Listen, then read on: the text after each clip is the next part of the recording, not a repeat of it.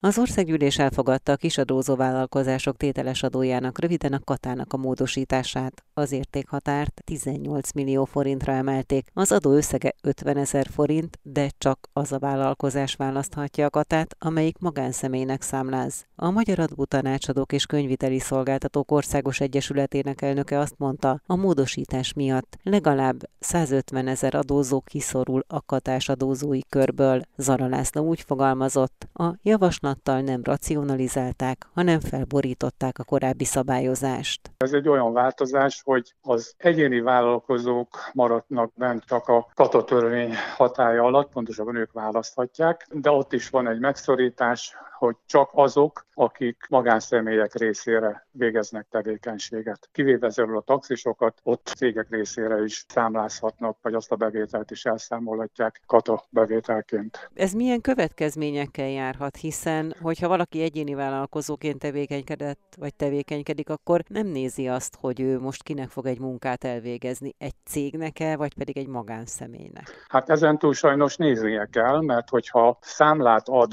cégnek, már pedig pedig a cégek nagy része biztosan nem állítom, hogy mindenki és minden esetben minden szolgáltatásról számlát fog kérni, és ha már ilyen számlát kiállít, akkor az a katából kizáró körülmény. Mi az, ami a jogalkotó részéről ezt a döntést indokolhatta? A racionális magyarázatot megpróbálta a kormányzat a előkészítések során meg kommunikációba adni, az pedig úgy hangzott, hogy azért, mert sokan visszaélnek a katával, és munkaviszony helyett választják. Tehát gyakorlatilag nem vállalkozóként tevékenykednek, hanem alkalmazottként és ahelyett, hogy azokat szűrték volna ki, kik azok, akik visszaélnek a katával, úgymond az egészet fölborították, és ez valamilyen formában azok, akik bíztak abba, és tisztességesen végezték, és nem éltek vissza, nem munkaviszony helyett, hanem vállalkozásként készítették, azokat most kiszorítják. Azt meg lehet becsülni, hogy ez körülbelül mekkora adózói kört érinthet? Körülbelül ez azt fogja jelenteni, hogy ez minimum harmadolódni fog, de lehet, hogy még ennél is kevesebben fogják tudni választani. De ez körülbelül egy mekkora adózói kör? 400 ezer fő közötti a katát választóknak a száma, és úgy tűnik, hogy legalábbis ebből az 50 ezer forintos havi fizetendő összegből, annélkül, hogy még mi elmélyültem volna a jogszabályba, ugye ez főállásúnak volt eddig 50 ezer forint, azt feltételezze, hogy csak főállásúak választhatják, azt jelenti, hogy ha harmadoljuk, akkor az körülbelül egy 150 ezer fő maximum ennyi maradhat benne, de ebben benne vannak azok is, akik a, ez egy harmad részbe, akik nem főállásúan végezték ezt a katás egyéni vállalkozói tevékenységet, tehát ez becslésem szerint 50-100 ezer fő közé fog leesni ezeknek a száma, ami feltehetőleg kedvezőtlen érinti adózási szempontból ezeket, még akkor is, hogyha egyéni vállalkozók választhatják a általányadózást, mert az általányadózás lehetősége, mint kedvező forma azért rendelkezésre áll, bizonyos körülmények között versenyképes lehet az eddigi katával, viszont az összes betéti társaságot azt ugye a társasági adó alá úgy tűnik automatikusan kerülnek át, és az szerint kell elszámolniuk, ami nem csak azt jelenti, hogy adott esetben adóterhük, járulékterhük növekedni fog, hanem azt is, hogy az adminisztrációs kötelezettségük is növekedni fog, hiszen hogyha társasági alatt adózik, akkor már nem lehet ezt a egyszerűsített formát választani, minimum kettős könyvitel az, amit vezetnie kell, és még a később is esetleg a társasági adó helyett a kivált mint kedvezőbb adózási formát választja, ez az adminisztrációs teher akkor is megmarad. Zara Lászlót a Magyar Adótanácsadók és Könyviteli Szolgáltatók Országos Egyesületének elnökét hallották.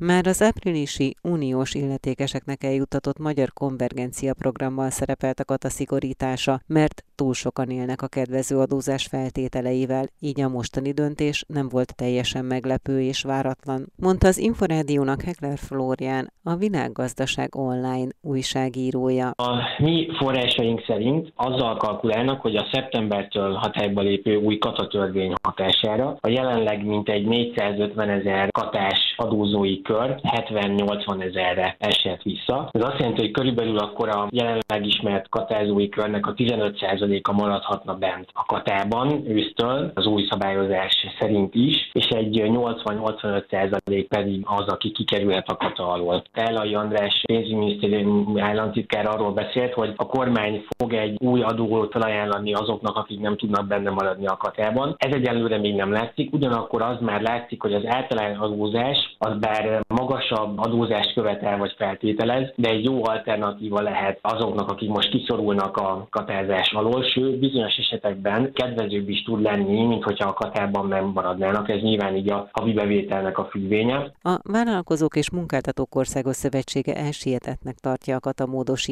és még tárgyalna a kormányzattal. Perlusz Lászlóval, a VOSZ főtitkárával Ignát Márk beszélgetett. Ezzel a kata módosítással azok kerültek nehéz helyzetbe, akiknek nem kizárólag lakossági ügyfeleik vannak, tehát az ő terméküket vagy szolgáltatásukat nem csak a lakosságnak értékesítik. Ebből a kata módosításból a taxis vállalkozásokat kivették, tehát a taxis vállalkozások továbbra is számlázhatnak lakosság felé, és számlázhatnak közületek, vagy hát gazdálkodó szervezetek felé. Ez nagyon helyes, nagyon rendben van. Mi is egyetértünk ezzel, tehát ez a B2B viszonyra, hogy szoktuk mondani, tehát a vállalatközi megrendelésekre is meg kell tartani a katát, de nem csak a taxisokra vonatkozik ez, hanem nagyon sok olyan vállalkozás van, nagyon sok olyan foglalkozás, amely szintén ebben a cipőben jár. Mondjunk erre példákat, mert most első körben az jut az ember eszébe, hogy aki lekvárt főz kiviszi a piacra és eladja XY-nak, az maradhat a katában. Kik maradhatnak még, és ki az, akik nem maradnak? A törvényalkotó eredeti szándéka a mostani kommunikáció szerint az volt, hogy ezek a kifejezetten lakossági szolgáltatók alkalmazzák a katát. Ez, ez nem így volt az elmúlt időszakban. Mondok példákat, akár a mérnökök, az ügyvédek, mezőgazdasági kistermelők, amelyek nagyobb cégeknek szállítanak be, akár integrátoroknak szállítanak be. Az egészségügyi dolgozók, szakdolgozók, ápolónök jelentős része katázik, akik ilyen betérő társaságokban, vagy akár egyéni vállalkozóként katáznak. Pedagógusok 30%-a használ használja állítólag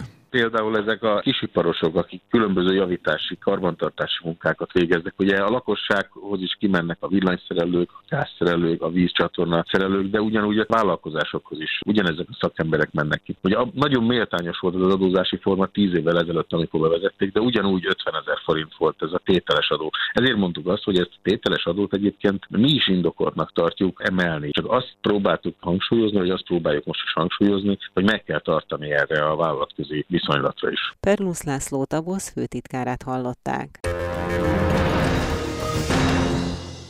A közteherviselés azt jelenti, hogy mindenkinek részt kell vállalnia abban, hogy működjön az ország. Ezzel indokolta a Magyar Kereskedelmi és Iparkamara elnöke a katát használók számának csökkentését. Parrag László szerint ugyanakkor az új törvény túlságosan szorosra húzta a nadrág szíjat. Ugye azt tisztán lehetett látni, hogy minél többen a katába mennek ki, mint munkavállalók, annál kevesebb közteher folyik be. Következésképpen mindenki más, aki egyébként nem a katának az adózását választja, több adót fog fizetni. Nagyon-nagyon sokan munkaviszony helyett választották a katát. Nagyon-nagyon sok olyan visszaélés volt, amit egész egyszerűen szerintem nem volt ízléses. Mindezek az emberek nem vállaltak föl olyasmit, ami jogszabály sértő lett volna. Tulajdonképpen egy kis kapu lehetőségével éltek. Következésképpen nem lehet nekik felrúni azt, hogy a döntésük mögött ez húzódott meg. A szabály volt hibás, a szabályon kellett változtatni. Mi is azt gondoljuk, hogy nagyon-nagyon jelentősen csökkenni fog a katát igénybe vevőknek a száma. Ugyanakkor a másik oldalon rengeteg további lehetőség marad. Lehet BT-ként, lehet költségadózóként, vagy általány adózóként adózni a jövőben, úgyhogy szerintem nagyon-nagyon sokan meg fogják találni ennek a technikáját. Mi valóban azt mondtuk, hogy január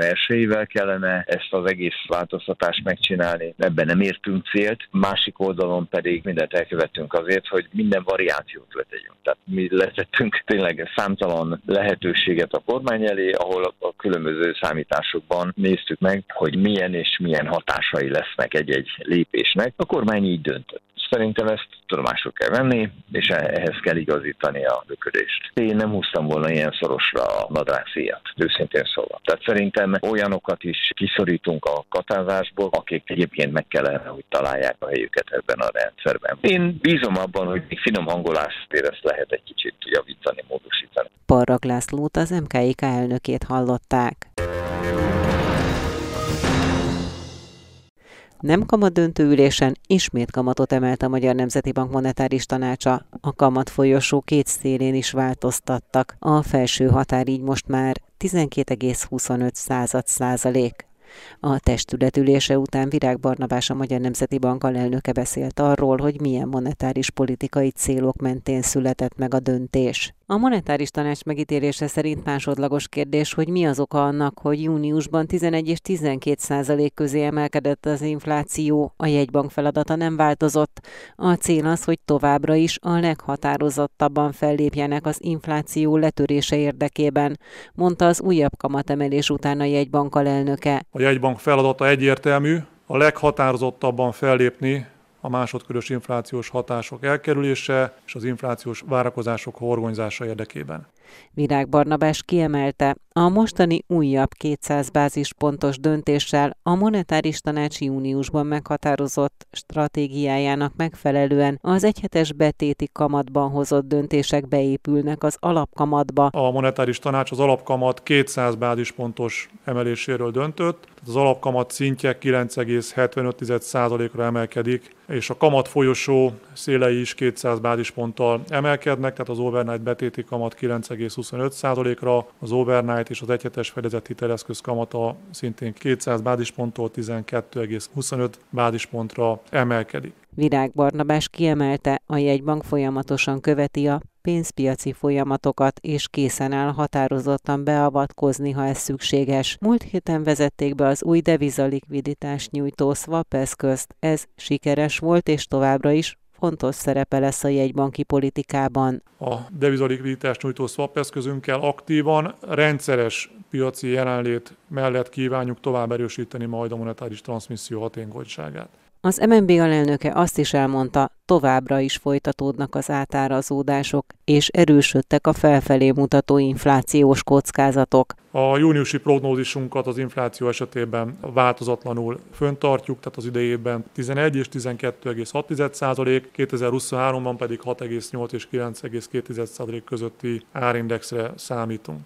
Az árdinamika az őszi hónapokban tetőzhet az MNB várakozása szerint, az árstoppokkal kapcsolatos intézkedéseknek pedig jelentős a hatásuk, összegezte Virág Barnabás, a Magyar Nemzeti Bank alelnöke.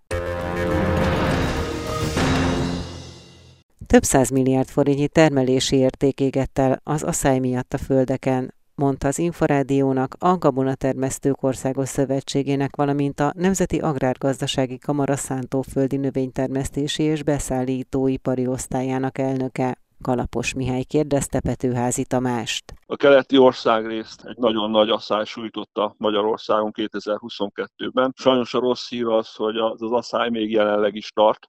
Ennek következtében Ugye a learatott termésekről tudjuk már, hogy messze elmaradnak a várakozásoktól, és az elmúlt évek átlagát sem érik el. Tehát őszi búzából, árpából 2 és 4 tonna között vágtak a termelők Kelet-Magyarországon, az 5-6 tonna helyett, ennek következően nagyon komoly veszteségeket, hektáronként akár 100-150-200 ezer forintos veszteségeket is el kell, hogy könyveljenek ezek a termelők. A Dunántúlon egy picit jobb a helyzet, ott tavasszal volt egy picivel több csapadék, ennek következtében ott is kevesebb a termés, de ott az elmúlt évek átlagához képest csak egy-két tonnával termet kevesebb, mint amire számítottak. Ez akkor mit jelent összességében, illetve mit jelent azokkal a terményekkel, amelyeket majd ősszel kellene betakarítani? A tavaszi kapás növények, ugye itt kukorica és napraforgóra gondolunk, ezek elvetése megtörtént. Sajnos az asszály ezeket a növényeket is a keleti ország részben rettentően megviselte, akár tönkre is tette. Jelenlegi számításaink szerint ugye még jelzem, hogy tart az asszály, egy ilyen 300 ezer hektárnyi kukorica és egy 200 ezer hektár napraforgó mehetett tönkre. Itt már most alternatív hasznosításokban kezdtek el gondolkodni a termelő kukorica tekintetében, hogy lesilózzák ezeket a kukoricákat, és a állatoknak, mint zöld takarmány fogják feltállalni, tehát hogy ezeket bebálázzák, és az állatok fogják megenni. Akármennyi jóra fordul az időjárás, mert ezeken termés nem lesz ezeken a növényeken, és ugye a kaszálókon sincsen fű, ennek következtében a kukorica zöld degből próbálják megoldani a takarmányozást. Tehát úgy, úgy látjuk, hogy ez több száz milliárd forint kiesés növényenként. Ezek még csak előzetes kalkulációk, majd amikor meg lesz a őszi betakarítási szezon, akkor fogjuk pontosan látni, hogy milyen károkat szenvedett el a szántóföldi növénytermesztés, de egyértelműen már ki lehet jelenteni, hogy a keleti ország részben tragikus, 1993-ban volt hasonló a helyzet, és itt már a termelők a, úgymond a túlélésre kell, hogy berendezkedjenek, hogy a következő évet is el tudják majd indítani. Az viszont nagyon fontos ugye, hogy a termelők ne vigyék ki az országból a búzát például? Igen, Magyarországon most búzából ilyen 3,5 millió tonna fog körülbelül megteremni. A végénél tartunk az aratásinak, az őszi búzaratásánál, még Dunántúlon vannak kint jelentős területek, de azt már látjuk, hogy az a 3,5 millió tonna elég lesz az ország belső felhasználásának.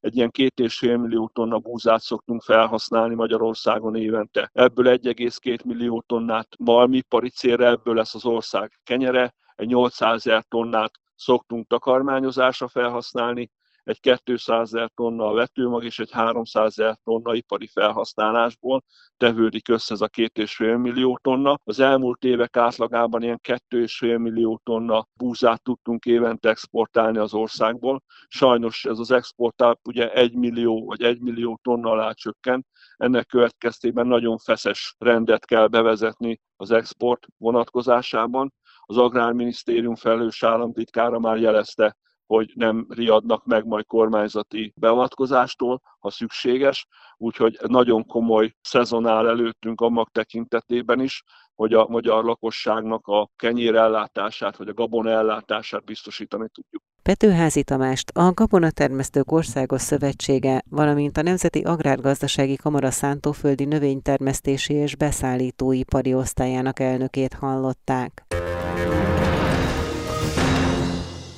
Komplex fejlesztések szükségesek a vízgazdálkodásban, csak így végezhető a jövőben kiszámítható mezőgazdasági termelés, mondta az Inforádiónak az OTP Agrár ügyvezető igazgatója. Kalapos Mihály kérdezte Szabó Istvánt. Az elmúlt időszakban a klimatikus viszonyok jelentősen megváltoztak.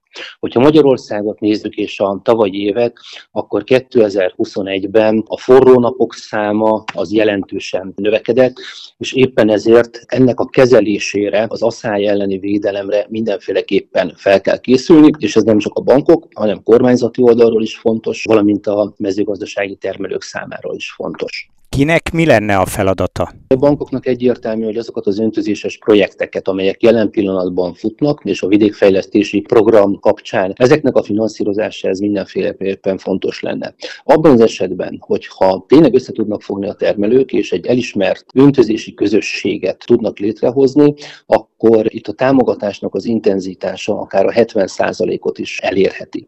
Ez azt jelenti, hogy a beruházásnak a 70%-át uniós és hazai forrásból biztosítani lehet a vidékfejlesztési programnak a kettes pillére alapján, illetve magának az üzemeltetéshez is kapcsolódhat egy jelentős támogatás. Ennek a pályázata megjelent már korábban, találkoztunk már öntözéses beruházásokkal, viszont problémát jelent jelen pillanatban, amit a gazdálkodók jeleztek számunkra. Egyrészt a szabályozási háttérnek a kérdése, túlságosan bonyolultnak ítélték meg. Függetlenül attól, hogy az elmúlt időszakban jelentős kedvezmények, illetve lazítások történtek az agrárirányítás részéről, másrészt pedig a kivitelezési költségeknek a megnövekedése, de ezt is az építési költségek elismerése kapcsán figyelembe tudja venni venni a kifizető ügynökség. Mégis az első és legfontosabb feladat nem az lenne, hogy bővíteni az öntözésbe bevonható területeket? Jelen pillanatban 85 ezer hektáron öntöztek, ennél magasabb 200 ezer hektár körüli a vízjogi engedéllyel rendelkező öntözéses területeknek a nagysága, de hogyha megnézzük az elmúlt 30-40 évnek a változását, kijelenthető az elmúlt időszakban jelentősen csökkent az öntözhető területeknek a száma. Emlékeim szerint közel 400 ezer hektár volt még a rendszerváltás idején az öntözhető területnek a nagysága, viszont ami fontos, 2021-ben az előző évhez képest jelentősen növekedett az öntözött területeknek a nagysága. Abban az esetben, hogyha az uniós források rendelkezésre állnak, már pedig rendelkezésre állnak, nem csak az öntözésre kell, hogy fókuszáljunk, hanem egy komplex vízgazdálkodási stratégia mentén célszerű kezelni egyrészt a belvizeknek az elvezetését, akár tározóknak a további építésével, akár pedig az öntözés fejlesztésével, és ehhez a bankszektornak finanszírozást kell, hogy biztosítson. Ugyanakkor azt is el lehet mondani, hogy ehhez nem elegendő a banknak és a kormányzatnak a szerepvállalása, a gazdálkodóknak is törekedni kell arra, hogy az elkövetkezendő időszakban, amelyben vélhetőleg további aszályra lehet számítani, olyan mezőgazdasági technológiát, olyan szárazságtűrő növényeket vessenek, amelyek lényegesen jobban ellenállnak az időjárás viszontagságainak. Szabó Istvánt, az OTP agrárügyvezető igazgatóját hallották. Magyarországon kell tartani az országon átfolyó vizeket és a csapadékvizet is. Ezzel és az öntözőhálózat kialakításával csökkenthetőek lennének az aszálykárok, mondta a Magyar Akvakultúra és Halászati Szakmaközi Szervezet elnöke. Lévai Ferenccel beszélgettem. A halászatnak ez a vízhiány, ez kötél a torkán. Azt fogalmaztam múltkor, hogy megírtuk az útnáját a halászatnak. Igen, sajnos mindegy 30% a halászatnak víz nélkül marad, száradt halastavakat találunk, kiszáradó természetes vizeket, ellehetetlenülő vízellátási rendszereket. Nagyon-nagyon fontos lenne az, hogy Magyarország a létező leggyorsabban gondoskodik gondoskodjon arról, hogy a Magyarországon átfolyó vizeket, ezt a hatalmas víztömeget valamilyen szinten tartsuk az országba. Ennek az egyetlen módja a tározás. Milyen módszerek jöhetnek szóba a víztározásra? Nem az én tisztem az, hogy a Dunai Tiszai vízlépcsők megépítésében nyilatkozzak, de állampolgárként és halászként, vizen lévőként azt mondom, hogy ez már elkésett, azonnal kellene ezeket rendeznünk. A másik, hogy mit tudunk csinálni a mostani időszakban a vizek országban tartásáért, hiszen 123 köbkilométernyi víz érkezik Magyarországra, 6-7 köbkilométernyi vizet még hozzáteszünk a csapadékból, és 130 köbkilométer víz hagyja el Magyarországot, miközben szomjazunk és pusztulnak a földjeink. Azonnal rendbe kellene tenni az öntöző csatornahálózatokat, bebögészhetővé, tehát vízvisszatartóvá tenni a belvízlevezető hálózatokat, hiszen üresek és ha belefolyik a víz, 5 perc alatt lefolynak, és nagyon fontos lenne a vízügyi tározók rendbetétele, föl vannak kiszaposodva, 30 éve nem épült komolyabb eh, Dunántúli tágozó például sehol, 40 éve nem volt rekonstrukció ezeken a területeken, és az összes magyarországi halastavat ki kéne kotorni. 40 és 100 év, 10-110 év közöttiek halastavaink, soha nem készült halastó állami támogatás nélkül, és nem is lehet helyreállítani őket. Ki kéne kotornunk kb. 100 millió köbméter nyiszapot, és lenne helye 100 millió köbméter víznek. És a halastavon kívül ma senki nem tud érdemben vizet visszatartani. Ha nekem 50 centis vizem van, mert a többi iszap, akkor 50 centi víz itt. Hogy mit jelent ez? Csak mondom, minden áldott nap másfél centiméter vizet párologtatok el. Minden áldott nap táplálom az altalaj zónát vízzel, a gyökér zónát, mert lefele is szívódik el a vizet területről. A víz visszatartás az lényegesen több, mint hogy halat termelek benne. Tehát azt kellene ez, ez ügyben, ha valamit el lehetne érni, a leggyorsabban a tározók és halastavak mielőbb iszaptalanítására, kotrására, forrásokat teremteni, tározni, itt tartani az országba a vizet, mert amit nem is használunk öntözésre, nem is használunk haltermelésre, az a párolgó víz is lecsapja a port, ami a levegőben van, és ezeket a hatalmas aszálykárokat enyhíti azzal, hogy legalább hajnalba van egy kis áttérés biztosító harmad. Lévai Ferencet, a Magyar Akvakultúra és Halászati Szakmaközi Szervezet elnökét hallották.